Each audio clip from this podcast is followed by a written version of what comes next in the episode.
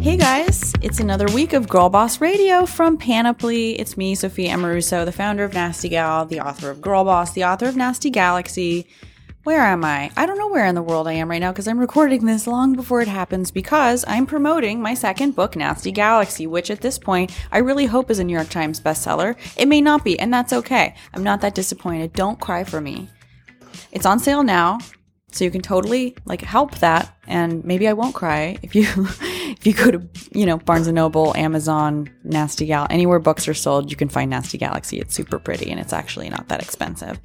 Um, for tour dates to find out where I am, if I've already come to your city, if I'm about to come, you can go to girlboss dot com and click on books.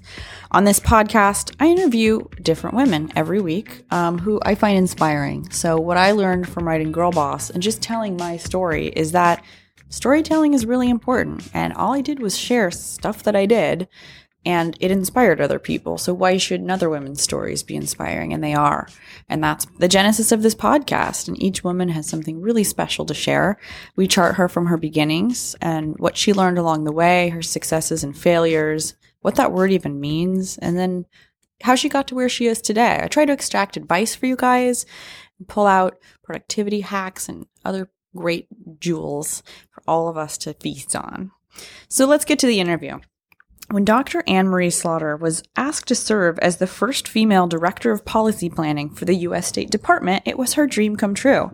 She left her tenured position at Princeton's Woodrow Wilson School of Public and International Affairs and her family and commuted weekly to Washington, D C to work under then Secretary of State and current presidential nominee Hillary Clinton.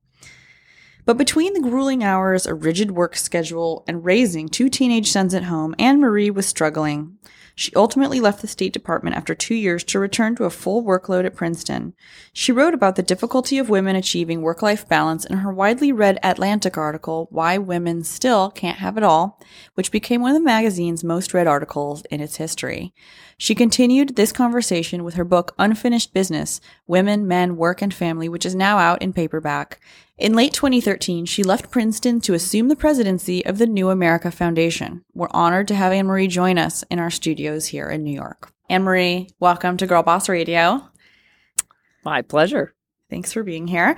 And I start the podcast with the same question every episode, which seems like a small thing, but everybody has a start. And I think it's important to just call out where we all get our start. And that question is, what was your first job? It could have been a high school job, not necessarily a career job, but for some people that is their first job. My first job was being a parking lot attendant at a shopping center in Charlottesville, Virginia. It oh was gosh. after my sophomore summer, I think, in high school.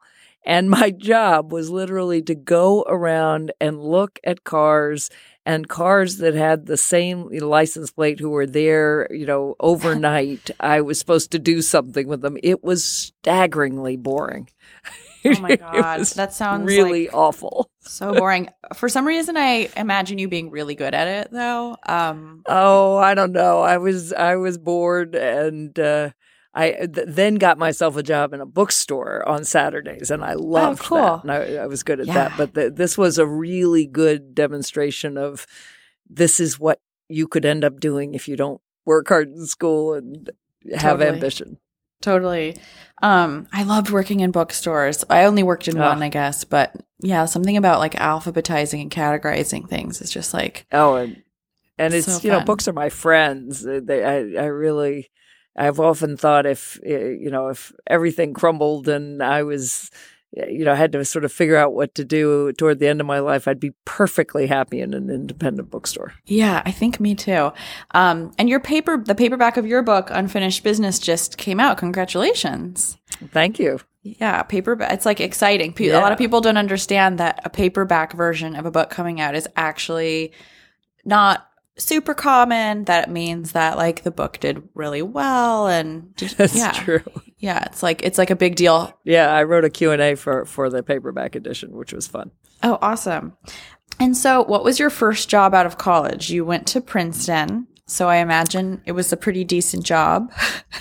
Well, I actually just stayed in school until I was thirty. Amazing. I was planning to get a job. I actually, I had applied for a couple scholarships, uh, you know, like the Rhodes and the Marshall, these big scholarships at Oxford, and I didn't get them. And so senior winter, you know, I went home for the holidays and I thought, well, I'm going to go to work. And I was getting ready to go to Washington and try to get a job as some kind of intern or aide or, you know, the various kind of policy type jobs you can get. And then I went back to Princeton and a week later got notified that I had won something called a Sachs Scholarship, hmm. which is two years in Oxford. It's given in memory of a Rhodes Scholar, and it's the same idea. You get two years uh, at Oxford uh, paid for, and I then got a master's in international relations, and then I went back to law school. And I did work for a couple summers as a law student because that's what you do as a, a law student. And then, though, instead of taking a job at a law firm, I realized I really didn't want to practice big corporate law. And so I stayed at Harvard and enrolled in a P H D program at Oxford. I never went back to Oxford and spent the next four years working on a P H D and working for various law professors and, and trying to support myself however I could. So wow. uh, I, I stayed in school a long time.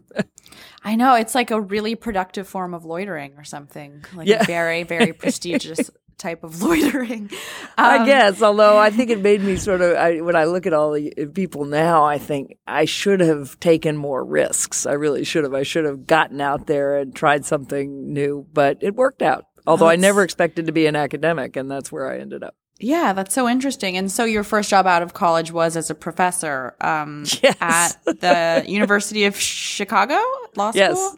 Yeah, University of Chicago Law School. Yes, that was, I mean, again, other than summer jobs, my first real year-long paying job was as an assistant professor at, at Chicago. And what was that like to move out of being taught and, you know, now have a P H D and move into the world of academia from the side of being a, an assistant professor?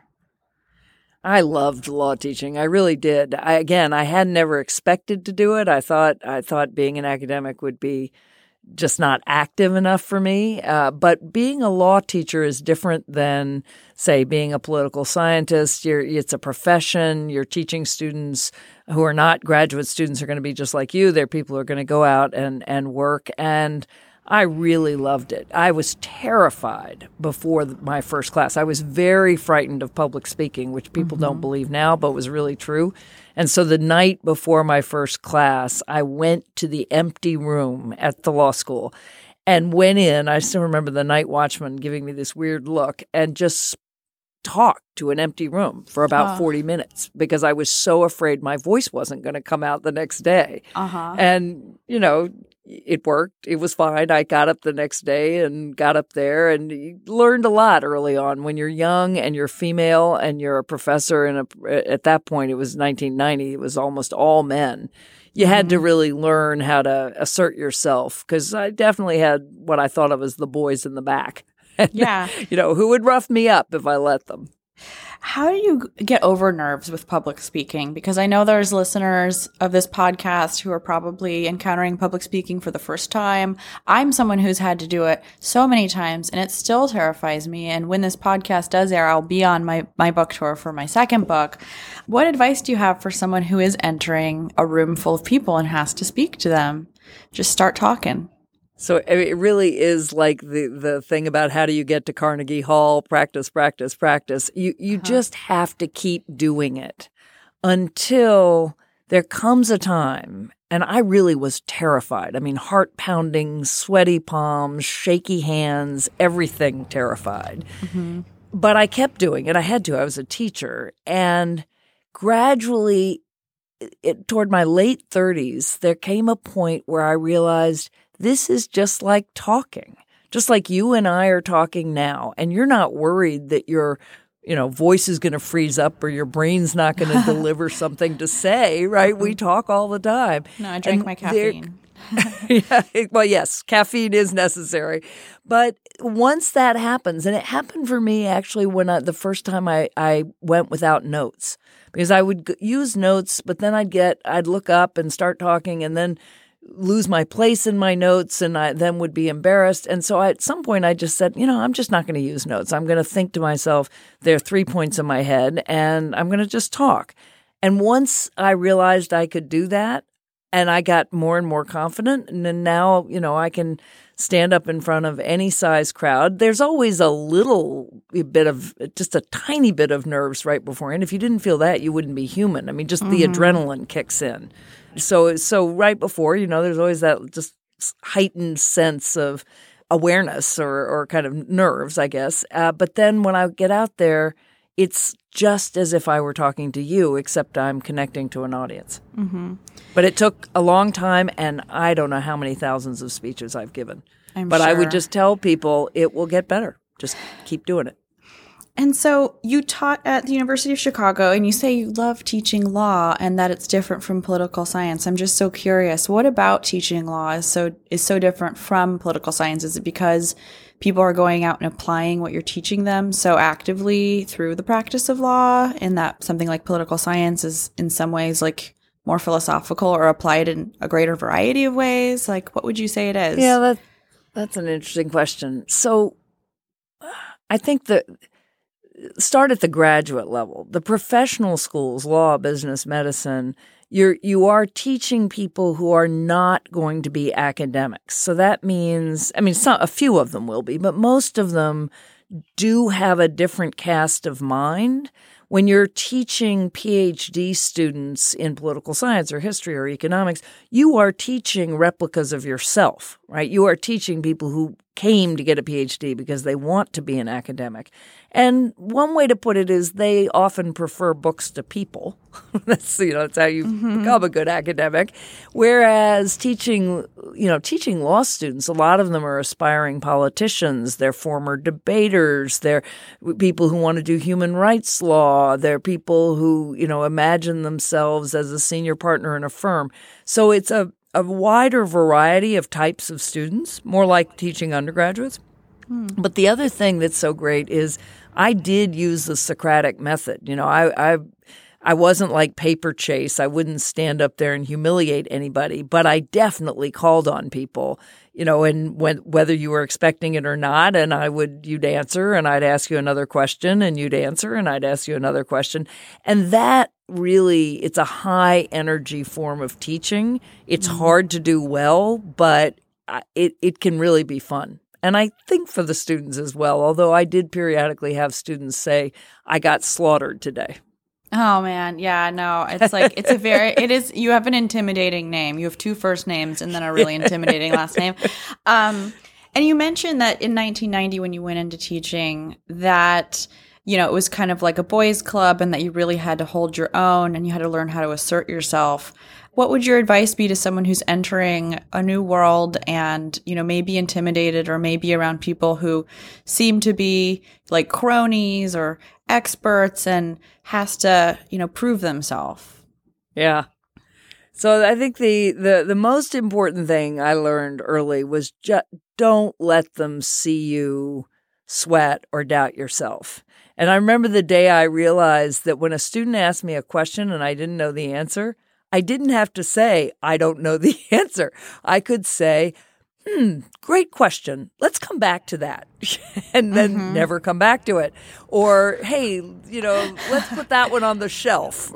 And this I do think is deeply gendered, because I think yeah. women are often taught to be confessional. We connect to people by acknowledging our vulnerabilities. If you think about many of your close friends, you know, you this is how you disarm people, how you connect to people, and relationships are often our stock in trade. Boys are taught, you know, whatever you're feeling, hide it. Now, too much so, I think, as the mother of sons, mm-hmm. but the happy medium is somewhere in between. And one of the things I definitely learned was to project confidence I didn't feel. Yeah. And as far as I know, most of the men in my life are projecting confidence. I, the ones I know well, I know they don't feel it, but they're socialized I always say more like the, you know, a puffer fish or something when you're totally. when you're feeling nervous, you know, puff up and and if anything, be more assertive. So yeah. uh, learning that, learning to speak in a loud voice, uh, a definitely. Uh, I often say when people say I'm a good public speaker, I, I say half of that's because they could hear me, and that was important.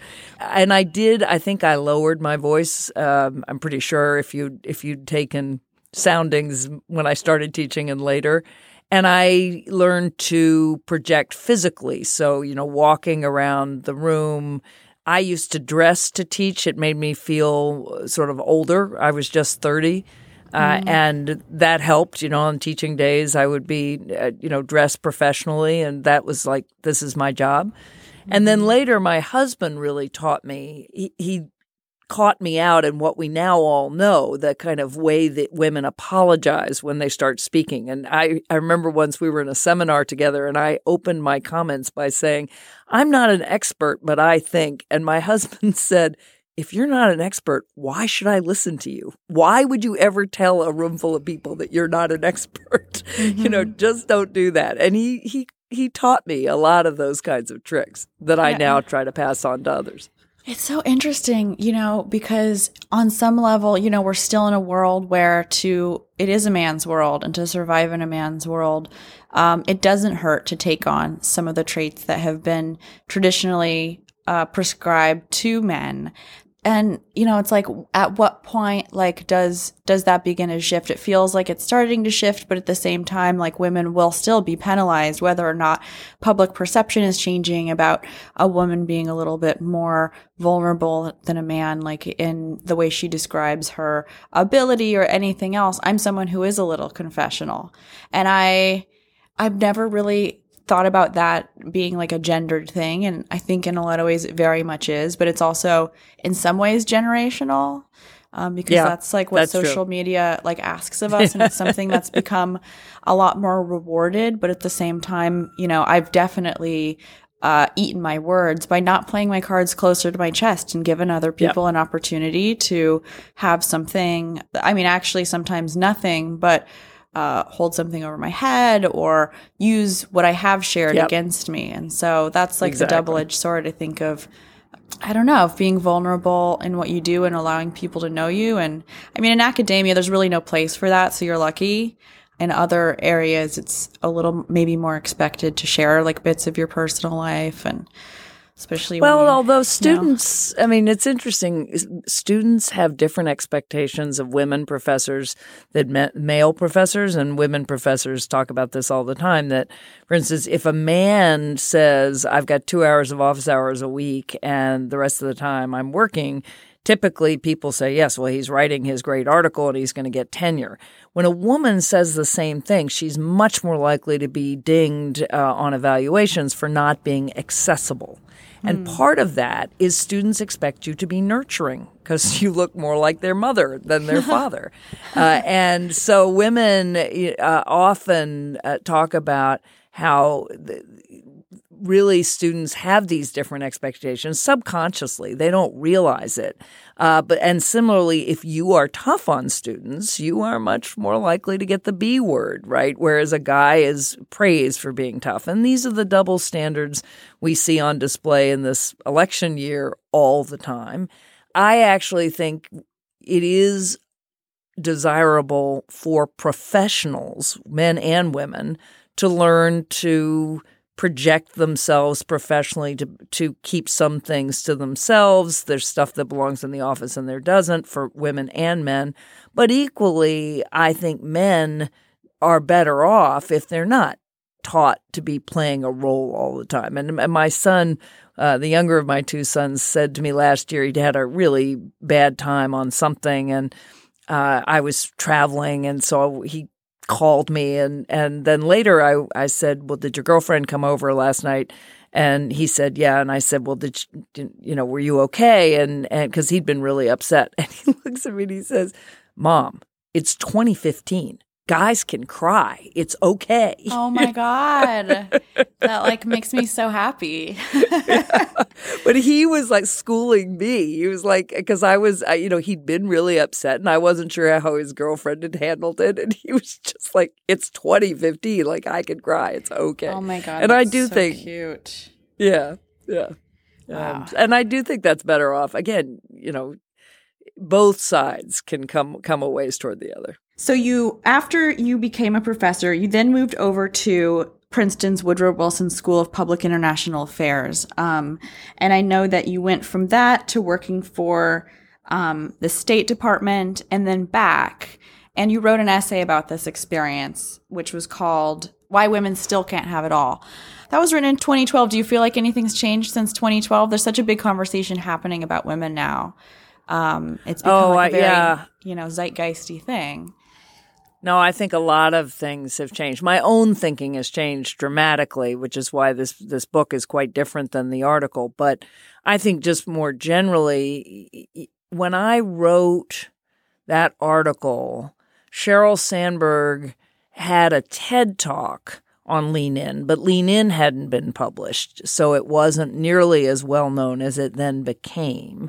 Uh, and that obviously, and I think my article put these issues back in the forefront of public consciousness with lots of women my age and older saying, I can't believe we're still talking about this. Mm-hmm. But a whole nother generation uh, discovering that even though, uh, you know, millennial girls uh, were raised to believe they could do anything, many of them once they Uh, you know, get married or settle down and have kids, discover, whoa, the workplace still hasn't really changed. And this this is not working out the way I thought it was going to work out. And so those issues, I think, are back on the table. I think for the first time in this presidential election, things like family leave and daycare are actually being talked about. And that's mm-hmm. a first for, uh, in my life. So we're getting there. It's uh, exciting. It, it, yeah.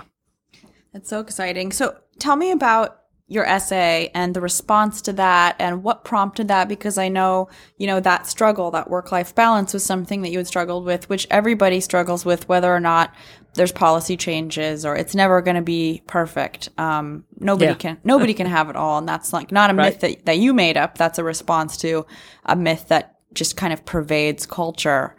Um, yes. What prompted, you know, writing that essay? What was happening in your life at the time?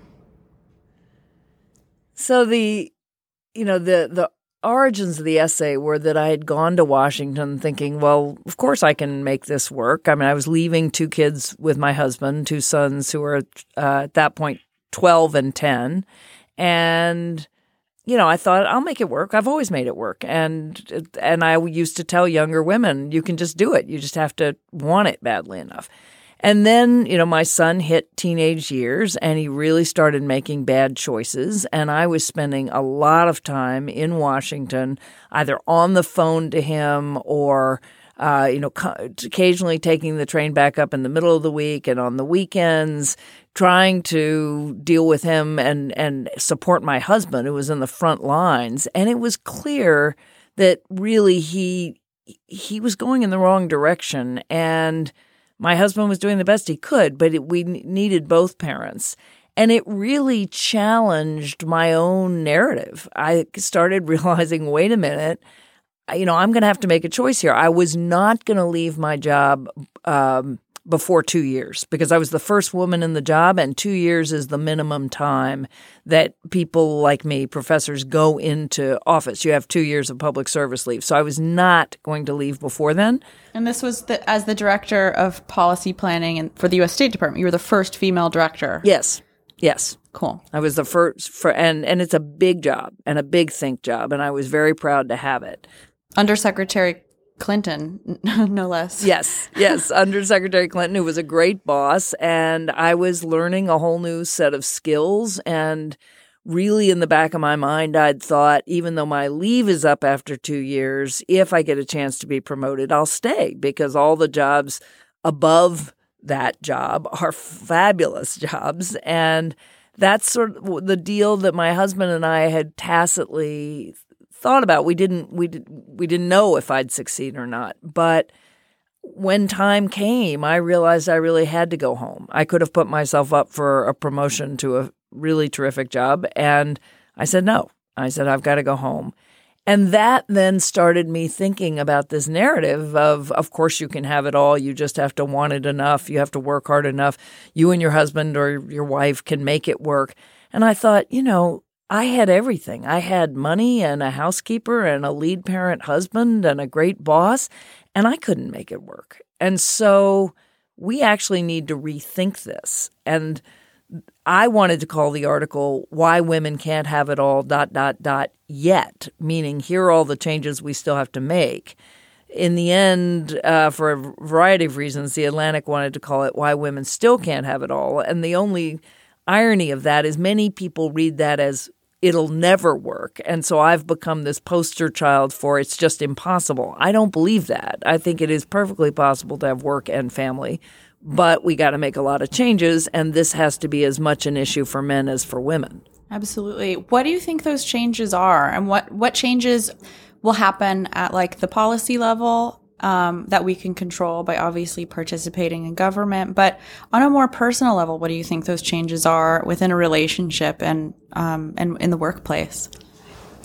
So I think it starts with something very fundamental, which is I was raised to believe that my father's work was important and my mother's work was necessary but not valuable uh, in the sense that I wanted to be a lawyer like my father uh, or a doctor or an engineer, you know, all those those income breadwinning jobs. Those are important, uh, but those caregiving jobs, you know, the, all the work my mother did of raising us, of making a home, of caring, you know, sort of weaving the family together, that that wasn't important work. And I now don't believe that. And I think we all have to go through, re, you know, we have to re-socialize ourselves and think about it and think, wait a minute, you know, the work of raising children, the work of caring for your own parents when they need it, if you have a spouse who is ill or a sibling, that work, that work of investing in, in the people you love, it is work. It may be wonderful, but it is work. And we have to value it as much as we value the work that brings in an income. And we have to value it in our own lives, and we have to value it when other people do it. So now when a woman or a man says to me, you know, I'm slowing down, I'm working part-time, I've got young kids at home or teenagers at home, now I say, you know, you're doing really important stuff. And I mean that. So I think we have to change the way we think, change the way we talk, right? Because we, we act like everybody – we talk about stay-at-home moms and stay-at-home dads like they're just sitting around at home all day as opposed to saying they're lead parents. And we have to start expecting that the men in our lives should be expected to give care as much as we now expect all women to earn an income. Because we expect all women to be able to earn an income and be self-reliant. I do. But we give guys a pass. Yeah. Yeah. And um, I mean, it's such a tough balance, especially when a woman is the breadwinner. And that's something that I've experienced in past relationships and have struggled with and have yep. been, you know, generous and sometimes overly generous. And, you know, there's no family yet. So it's kind of like – yep. It's all, it was all kind of like building up to something that ended up for me not really uh, coming to fruition. And then you look back and it's like, I don't even, you know, it was like creating a, try, trying to create a balance for something that didn't have a counterweight, you know? Yeah. And um, it's just, you know, both parties bringing weight to the table, whether it is in the home or at work, I think is incredibly important and something that doesn't happen without an insane amount of communication. And I think everybody's probably trying to figure that out. Um, but it takes very, very self-aware team players, I think, to probably get that right um, yeah. among, among yeah. all the things that need to change in culture and, you know, in policy and the world at large. But just beyond that, I think it's just a ma- major, major exercise for the average couple to even begin to approach what balance looks like. Do you believe in the word balance? I, I don't. I I try now not to talk about having it all because I think it sounds selfish. Because you're like scarred. The, yeah, and I try to and I try to not um, talk about balance because I think I talk about fit, which is actually something uh, a number of people who've written books talk about, fitting things together, because I think that's actually more accurate. It's rarely balanced. You're you're always tipping in one direction or another. But I do talk about fitting your your work and your your family life together. I think it takes a lot of confidence on the part of men to s- take a role that has traditionally been seen as not masculine. Mm-hmm. In other words, if you if the you know the woman is the bigger breadwinner, that's hard. My husband has a lot of confidence, and I've seen him Uh, you know, have to bear all sorts of assumptions. You know, and when I grew up, it was, oh, well, your wife wears the pants in the family. Well, no, you know, that's not true. But then a lot of that's still out there. So it takes yeah. a lot of confidence.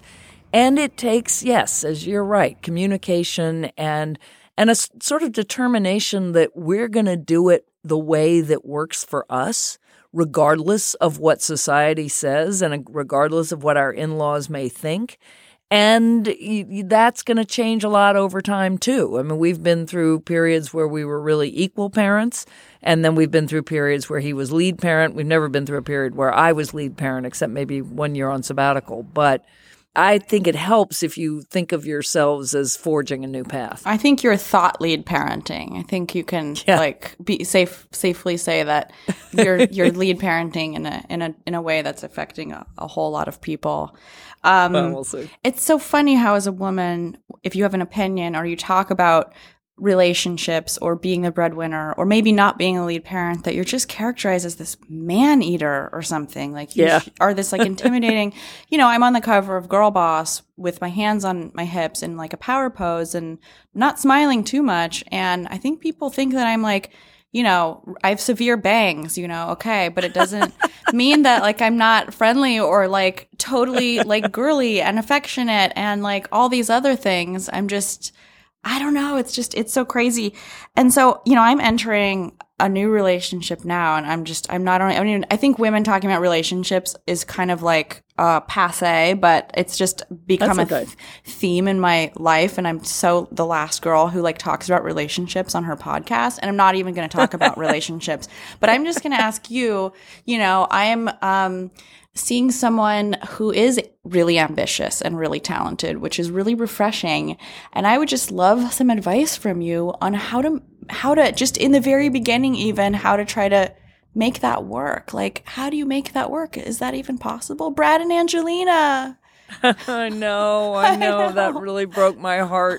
It's funny. It broke my, one of my sons, my older son, texted me, and he was just brokenhearted. Oh my God. They had, you know, he, it really, they stood for something important. And I used to use that example all the time of, look, you know, she's directing a film and he's got the kids, and he's in a film and she's got the kids. And that's, why can't you do it that way? Uh, and looks like that, even that didn't work. You know, I think... I think it's very important to talk up front about your mutual ambition, because what I've seen happen a lot is a couple starts out and they're equally ambitious and they're equally committed to their career, and they both assume they're going to support each other's career.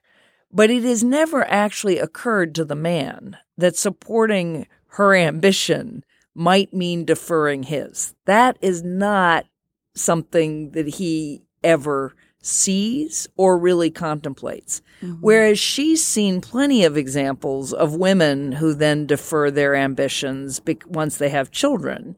And she mm-hmm. may not want to do it, but when a choice has to be made, where there does come this moment where if you both have big jobs, someone has to be there. You have to drive your kids around. You can pay for other people to do it, but you have to be at teacher-parent conferences. You have to be at ball games. I mean, you you really – and you want to be.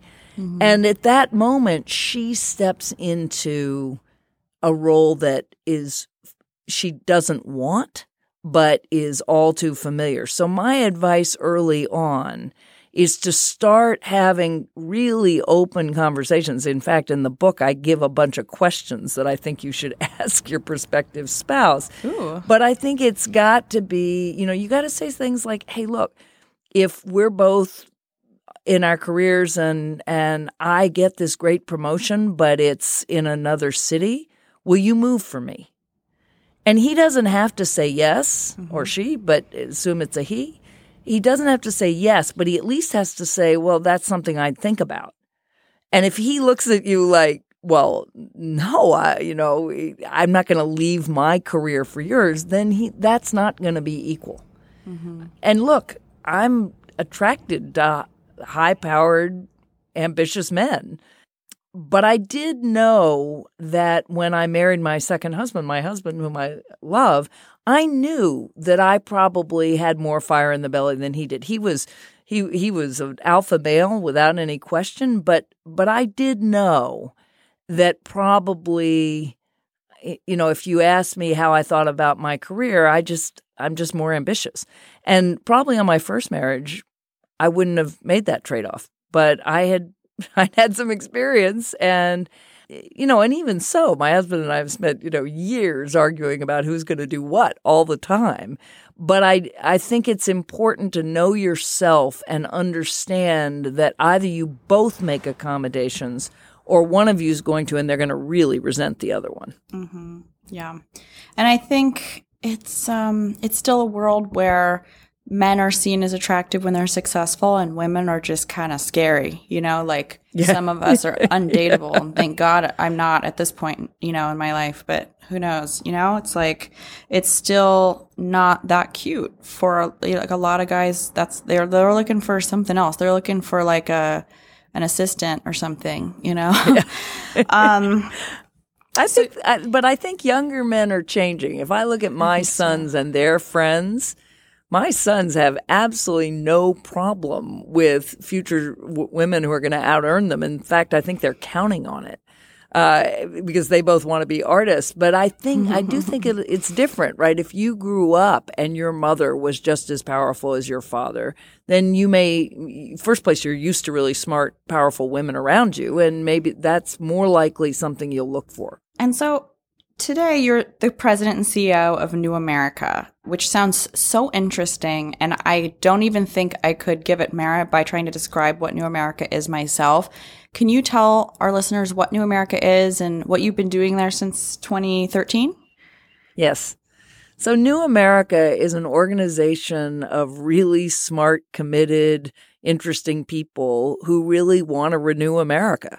Right, I mean, there we are. They're they're thinkers, they're writers, they're researchers, uh, they're advocates, they're community organizers, and what binds us all together is a commitment to big ideas. We re- really think that America needs big new ideas, uh, a big focus on technology. Most of the people at New America are either technologists themselves or tech savvy, and we we think, look, the solutions to a lot of America's problems are going to require uh, really using all these new technologies, and we're we, we're really committed to to telling stories and, and engaging the public. So we have lots of journalists, lots of writers. Uh, the New America Weekly is a really great digital magazine, and we have offices in New York and in Washington, and just opened New America California, and we hope we'll open New America Chicago. Uh, and we're we think it is a very important moment for the country. And I should say we are not left or right. We go for ideas independent of what side of the aisle they may come from. So you're basically the president and C E O of the future of this country. That's pretty cool. I'll put that on my business That's pretty card. cool. Has running for uh, office of any kind ever crossed your mind? Do people ask you about that?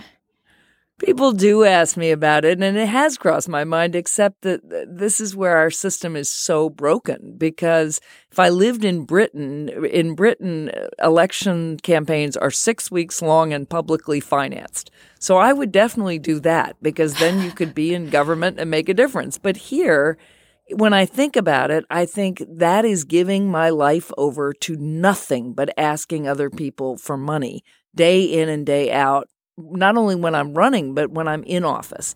And that just doesn't seem like a, a, a trade-off worth making. Mm-hmm. Well, you're certainly qualified. So I think you're the first person with like a presidential resume, maybe, that's been on this podcast.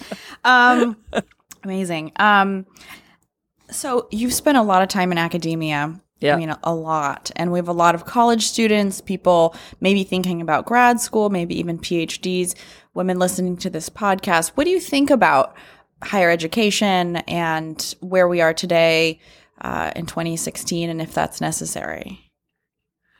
I think higher education is being and will be even more disrupted in the next decade. It's an overused word, but This just the this idea that higher education is something that you do for four years on a campus between the years of eighteen and twenty-two just doesn't make any sense. And this is one of New America's big ideas. The uh, head of my education program wrote a book called The End of College, and he didn't mean that actually college would go away, but what he meant was this generation is going to have higher education lifelong from multiple sources with measurable outcomes. And it may be that you take a certificate course online and you get a badge or you get a, a certificate that gets credit.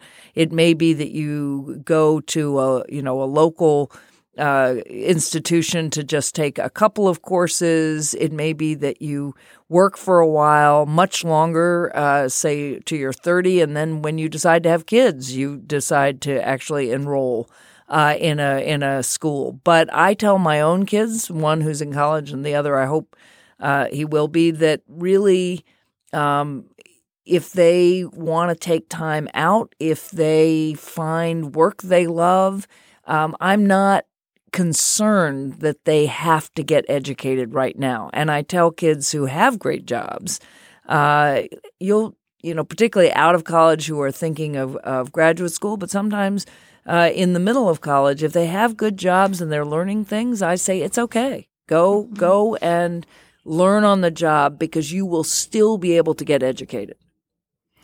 So you're not only a scholar, you're a wife, mother, author, doctor, academic, president and C E O, guest on Girlboss Radio.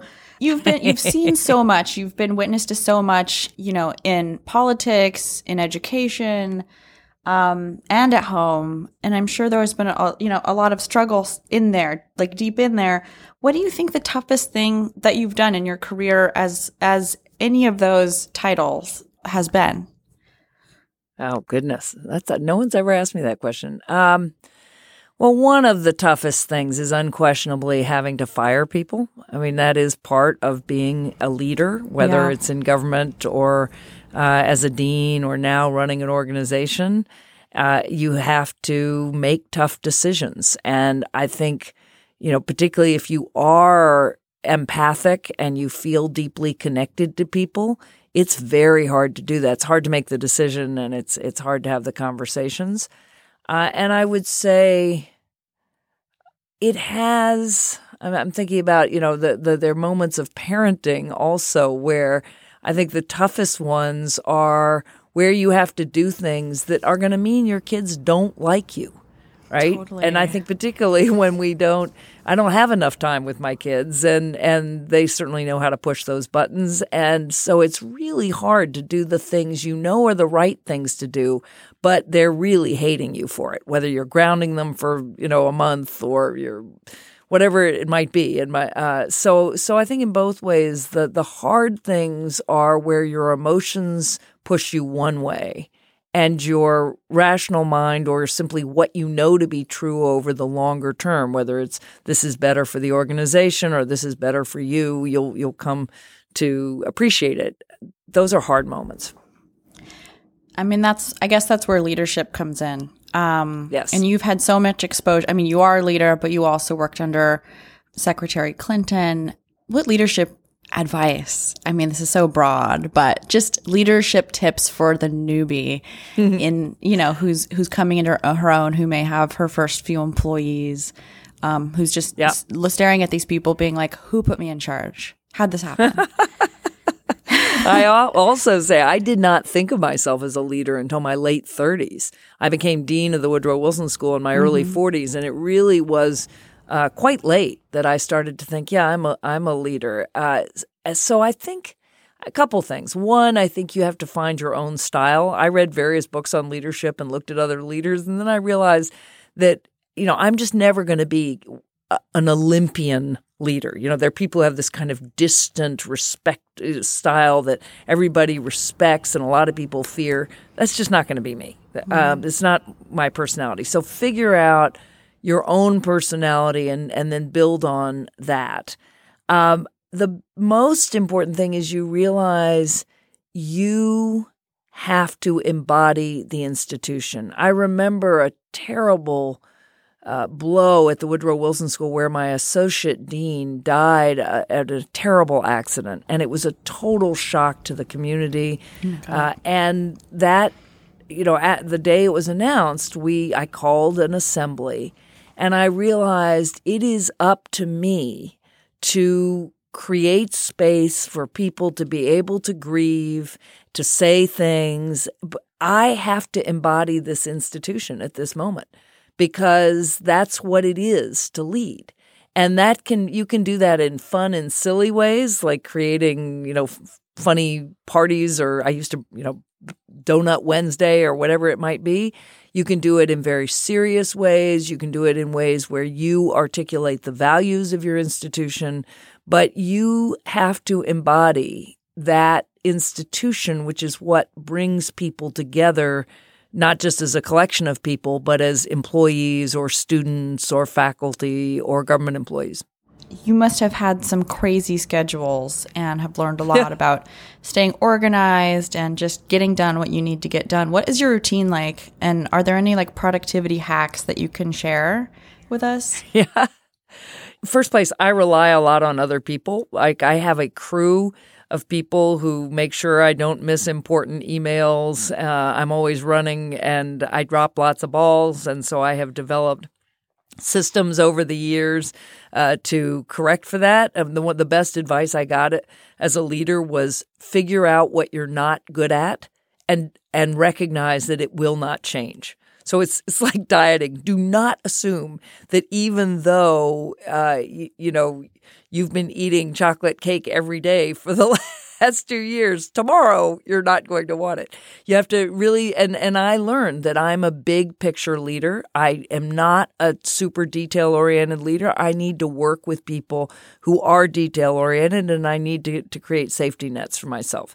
And then I'm quite easy on myself. I mean, my, my house is often a mess, and, you know, I'm not going to be able to do that and write a book and be with my children. I mean, it's just not going to happen. Hashtag balance. Uh, um. Exactly. Right, right. Yeah. But the last thing I'd say is take time off. This is the counterintuitive piece, and people don't believe it.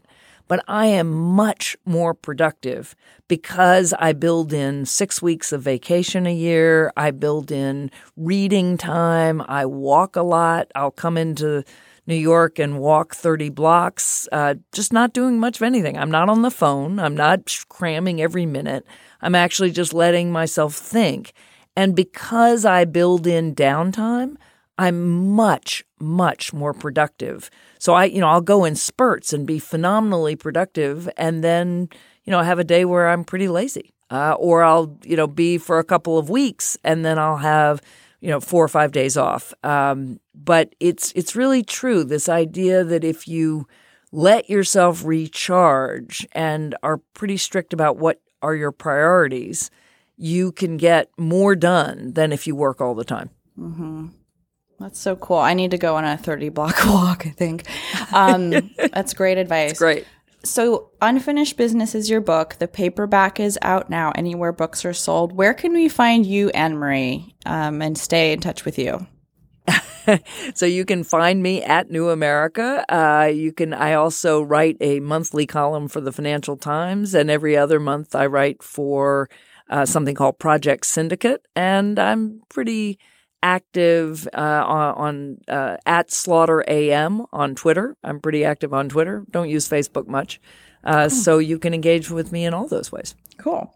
Um, And my last question, which is a question that I ask all of our guests, um, which is, what is your girl boss moment? And a, so a girl boss moment is just the time in your week. Maybe it is walking thirty blocks and taking that time to do something for yourself, or it could actually be achieving something. It doesn't have to be personal care related, but it's just, you know, a time to call out uh, a moment in our week that we stopped and Uh, just nourished ourselves in, in whatever area was important. What, Anne-Marie, would you say in the last week or so was your girl boss moment? So my girl boss moment happens every day, because I start every day, I get my cup of coffee and I take it back to bed and I read a novel or something that is not work for the length of time it takes me to finish my cup of coffee. Oh, that's and awesome. I start every day with this little blast of pleasure, because I love my cup of coffee and I love the sort of before I plunge into the stream or the tidal wave, depending on what the day looks like, I'm going to create this little twenty-minute oasis. Sometimes I, you know, I sip my coffee very slowly if it's a really good book, uh, but generally, generally it's fifteen, maybe twenty minutes, and I'll get up earlier just to have that. And oh, then I have so to get cool. my son up and whatever else. But it's, some people meditate. For me, it's just a good book and a cup of coffee, and it's infinitely renewable. Oh, my God. That's so cool. I can picture you doing that right now. Um, it's so easy when you're busy and when you have things to do and you're a learner to just read nonfiction. And I found that yes. in the last several years, all I do is buy and read nonfiction, and it's really strange if I buy anything, anything else. Um, what are you reading? What fiction can you recommend to oh, us? Oh, I love historical novels because I love to just escape. Uh, and so just over the past month and a half, I was on vacation for part of it. I read five enormous Ken Follett novels. There are two uh, that are about medieval England called Pillars of the Earth and World Without End. And Ooh. Then there are three uh, called the Century Trilogy that track the United States and other parts of the world from nineteen oh eight to two thousand eight. So they go through World War One, World War Two, the Cold War. And they're fabulous. They have really great characters, and you just can live in another world. That's the beauty of fiction, is that it allows you to escape. So it's like a mental vacation. Totally. Uh, if you know, good. It, it don't. I don't. I mean, I sometimes read challenging, serious fiction. I do that too. But I love a good story. That's so cool, Anne-Marie. Thank you so much for coming on Girl Boss Radio. This has been a pleasure. I've enjoyed it. Thank you.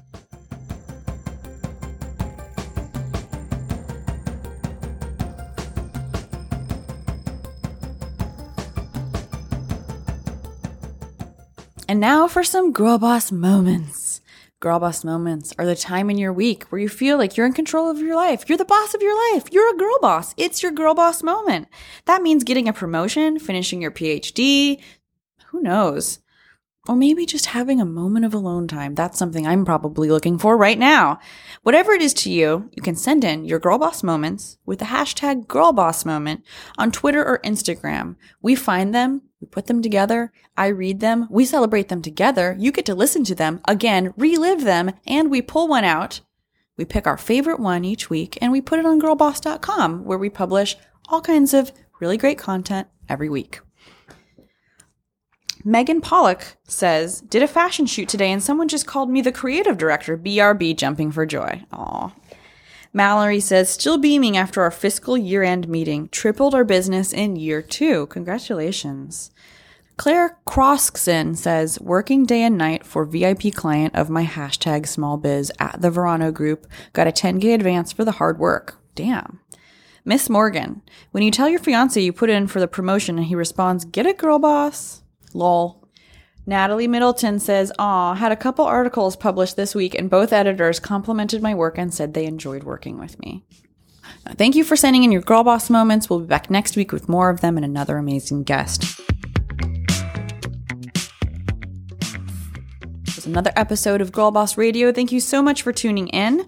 Our producer is Shara Morris. Thank you also to Odelia Rubin, Kristen Meinzer, Laura Mayer, and Andy Bowers at Panoply. To stay in touch with all things Girl Boss, please follow us on Instagram, Facebook, and Twitter at Girl Boss. You can sign up for a newsletter, Girl Boss Diary, and read all kinds of amazing content at girl boss dot com. And you can follow me, Sophia Amoruso, at Sophia with a P H, Amoruso, A M O R U S O. pretty much anywhere there is such a thing as social media. I hope Girlboss Radio helps you to achieve your goals, or at the very least provides some inspiration to you, or maybe just some inspiration to make a goal. Please help us achieve our goals. If you love the podcast, please give us a rating in iTunes, share us on social media, and definitely subscribe in iTunes. Thank you also to the band Phases for our theme song. I'm Sophia Amoruso. I'll be back next week.